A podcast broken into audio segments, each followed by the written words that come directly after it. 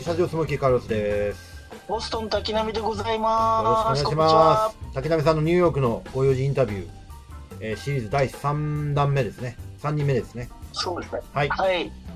3人目の方はどんな方でしょうか？はい。3人目はですね、はいえーお名前が坂本さんって言いまして、はい。さっきまで あの一緒にあの雑談したりしてたんですけども、えあのニューヨークのクイーンズ、はいあのラガーディア空港のそばに家があの家があって、ええあのとても閑静な住宅街にー、はい。4匹のワンちゃんと住んでる方なんですけどもね、はい、はい、はい。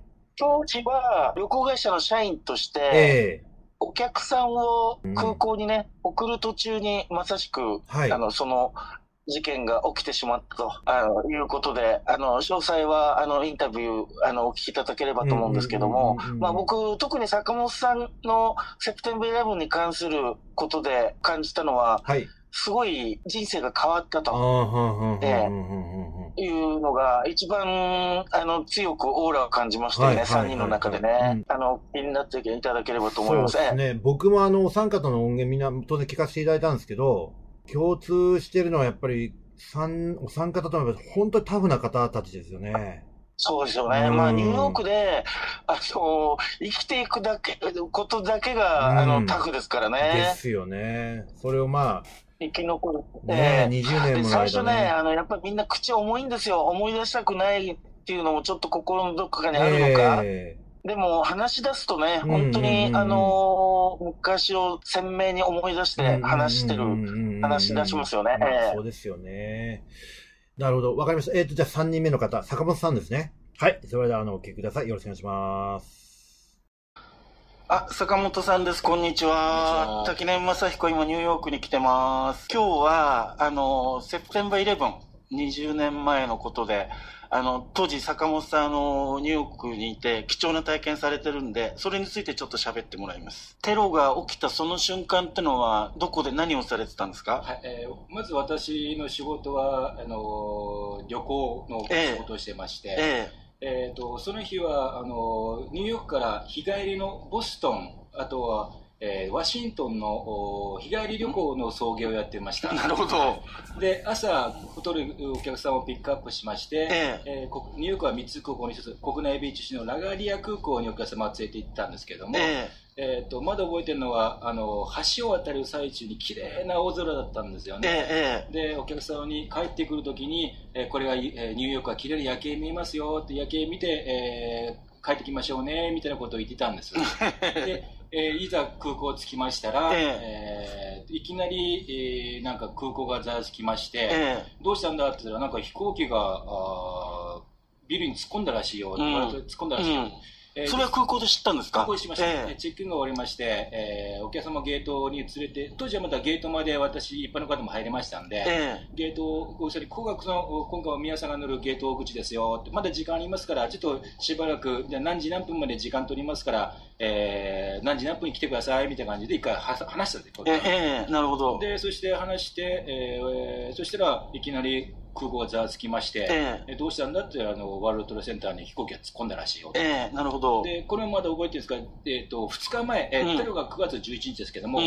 9月9日にあのセスナ機であのよく横断幕を引っ張ってる、なんていうんええですか宣伝ですよね。ね。ええ。あの飛行機が飛んでるのがおありありましたから、ええ。ああの飛行機が操縦ミスかなんかで突っ込んだろうと思っうたんですね。ん、うん、なるほど。そしたらいや。違う違う違う違う。なんかあの、えー飛行機の旅客機が突っ込んだらしいよ、うん、でえー、と思ってそしたら例の2号機が突っ込んできたわけうです、ん、でこれはおかしいおかしいになりまして、うん。でざわついてましたらしばらくして今度はペンタゴンに着く、うん。でその後で今度はペンシルあえペンシルベニア州のどこに起こったと。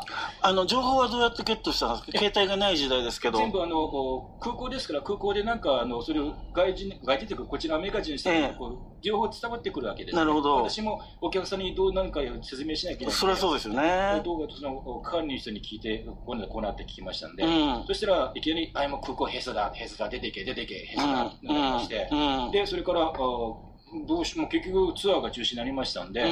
えーお客さんもお滞在してホテルにう連れて帰らなきゃいけないんですうね、ん。そしたら今さっき言いましたようにニューヨークマンハッタンは島ですから、うんえー橋を渡ってまたマンハッタンに戻らなきゃいけないんですけども、うん。もう大渋滞ということは実は橋があもう通行止めえー、マンハッタンに戻れなかったんです。橋、そしてラガディアからね。ええ、で、なんとかして、えー、まあ、本当もう大渋滞の中、橋の手元まで行ったら通行止めになってます。それお客さん乗せて。ええただ、本当はもう、え車通行止め、人も通っちゃだめだったんですが、うん、あのー、歩いて渡ってる人いたんです。ええで、えー、うちは当時無線も持ってましたから、えー、無線でなんとかつなが、えー、つながりにくかったんですけども、事務所確認しましたら、えー、お客さんも歩いて帰るって言ってるんですけど、あの話しちゃっていいんですか？って言ったら、ちょっと待てと。えー、我々もあの例えばいろんな緊急事態のマニュアルみたいのもあるんですけども、さすがにテロに関してのマニュアルはなかったんで、えー、我々なない頭を絞り出して、えー、そしたら結論が、いや、もうお客様はやっぱ話すなと、うん、言いますのは、これから日本が必ず絶対ごご家族からあ電話かかってくると、うん、今の例えばうちのヒロシは今どうなっていますか？とか、うん。うん、はどうなっていますか？かかるから、うんうん、ただ私、ね、ガイドとしてとか証明できますんで、うん、この事態が落ち着くまではあのお客さんは話すなところになりまして、でえー、じゃあ分かりました、じゃあお客さんにあの、まあ、あの頭を下げて、私としばらくいいてもらうことをしました。で、えー、ただ心配なのがおトイレとか食事なんですね。うん、そうですね。で、えー、空港の近いに偶然住んでましたんで、えー、じゃあ食事とかトイレどうしようかと思ったら、一番いいのが実はマクドナルドがいいと。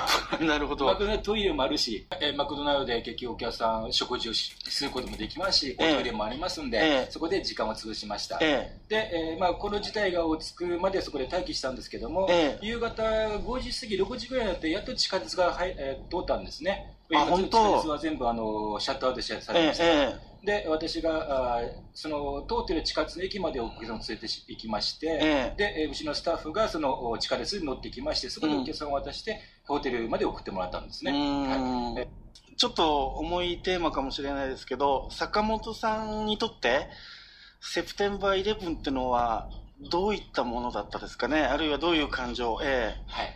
えーとまあ、これは感情とはちょっと違うかもしれませんが、逆に私はアメリカの優しさっていうのは感じました。うん、と言いますのは、あの国籍とは人種関係なく、全部あの今回のこのテロ事件で被害を被った方は、受けた方は、来なさいと、あの義援金を出しますからって言ったんですね。例えばこれが東京の方でテロ事件があった場合、近くに例えばあのいろんな外国の料理店があった場合は、えー、潰れると思いますけども、その外国日本に外国人、例えば、えー、韓国人とか、うん、えー、イランの人とか、うん、人に義援金出すかとわかります。置き換えればそういうことですよね。